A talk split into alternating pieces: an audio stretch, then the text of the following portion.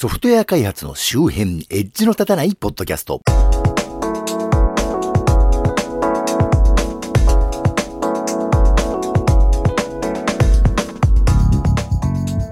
なるべく収録できるときに取りだめしてできるようにね、今まで以上に話題を小分けにしていく先線にしようとして考えている、マッチこと松田です。このポッドキャストはソフトウェア開発そのものの話題はそこそこに、あまりエッジは聞いていないかもしれないけれど、ソフトウェア開発と関係あるようなないようなお話を、あまり角が立たないようにのんべんだらりんとしていこうという番組です。さて今回は情報セキュリティの話題で、前回のニュースコーナーをおさらいしますが、まずこちらの話題。防衛省世論工作の研究に着手 AI 活用 SNS で誘導共同通信に載ってたやつ、もう一回読みますけど、防衛省が人工知能 AI 技術を使い、交流サイト SNS で国内世論を誘導する工作の研究に着手したことが9日、複数の政府関係者への取材で分かった。インターネットで影響力があるインフルエンサーが無意識のうちに同省に有利な情報を発信するよう仕向け、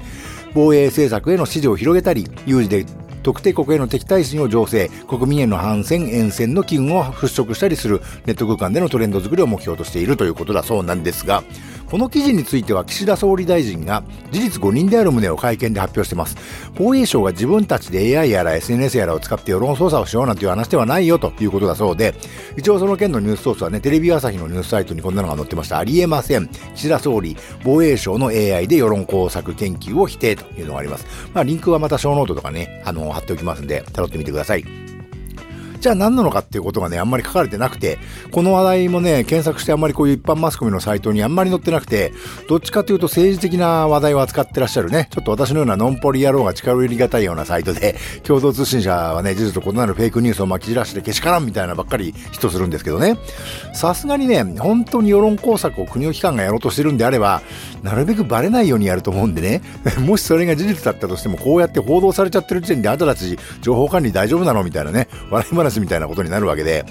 多分自分たちが世論工作をしようってことじゃなくて、いや、それはそれでね、何らか表表沙汰でないところでは研究ぐらいはしてんじゃないかとは思いますけど、それよりはロシアや中国といった日本国家から見て、適正国家といいますか、まあ紛争の相手となりそうな民主主義よりね、全体主義が重んじられているような国々が、どうも SNS とかを使って世論工作を仕掛けてきてるんじゃないかという疑いがここのところありまして、それらについて研究していこうということなんじゃないかと思います。これの話題をね、よくネットに発信していらっしゃるのは、一田和樹さんという作家の方なんですけどね、あの、サイバーセキュリティコンサルタント、君島悟シリーズとかね、天才ハッカー、安部響子シリーズとかいった小説の作者の方なんですけど、小説だけじゃなくて、いわゆる世界情勢なんかについてね、論布用語や解説もね、たくさんノートとかに書いてらっしゃる方なんですけど、その方がまあ、ご本人のノート、ノートってなんか一般名詞で分かりづらいんですけど、あの、ブログサービスみたいなノートですね。そこで割と頻繁に書かれていることなんですが、ロシアとか中国とか、いわゆるグローバルサウスと分類されるね、勢力が、グローバルノース、まあアメリカとかね、アメリカの軍事経済の、あの、傘の下にいる私らの住んでる日本国もそうですけど、そういう勢力に対して直接攻撃ではなくて、デジタルを使った情報工作、一田さんの言葉とだだと、デジタル影響工作とおっしゃってますが、そういうものがもうかなり行われているんじゃないかと。多分ですね、最初にこういった事象がはっきりと目に見えてきたのは、おととしのアメリカでの議事堂襲撃事件からなんじゃないかと言われてますけど、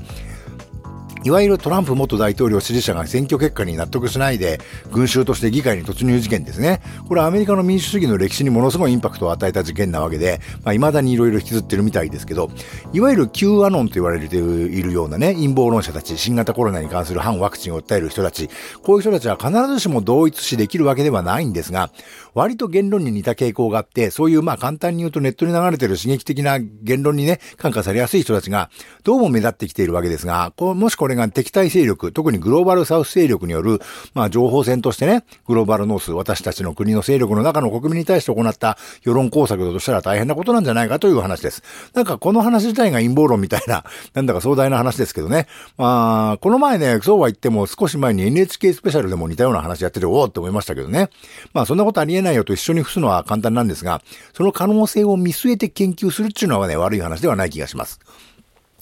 直近で言うと昨年末でドイツでクーデター未遂があったとして25人が逮捕される騒動がありました。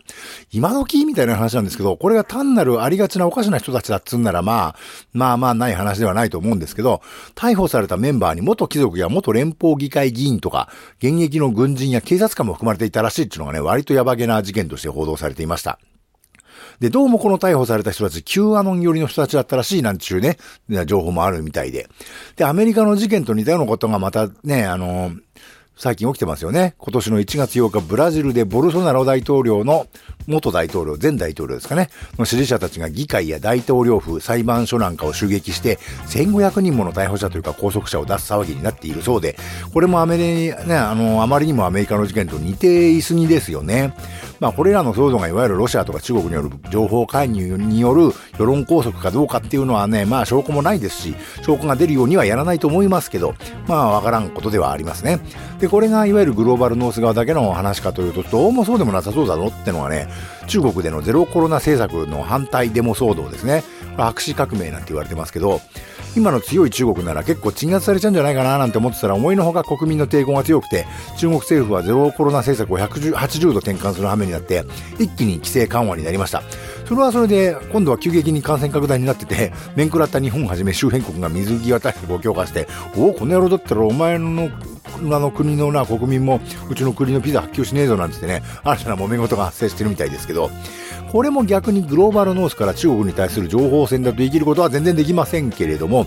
ただどうやら国際政治的なものが政治家とかじゃなくて、どうも市民によって大きく動く可能性がここのところ高まってきていて、それもどうも好ましい市民運動みたいなのだけじゃなくて、暴力的な動きも増えていて、これがかなり顕著に SNS を使って増幅されているんじゃないかというところは見えてきています。で、今はその証拠ははっきりとしたものはないのかもしれない、ないんじゃないかと思うんですけど、こういうことを人為的に SNS で増幅させることって実はもう可能になってて、それこそ AI というかね、その背のツールで文章やら写真やらガンガン自動生成させてね、ばらまいていくことで世の中の情勢に影響を与えることもね、あのー、例えば国家機関みたいなところじゃなくても、民間企業や、もっと言えばただの個人とかだってできる段階に来ちゃってるかもねっていうのが、割の現、割とね、今現在の情勢だと思うんですよ。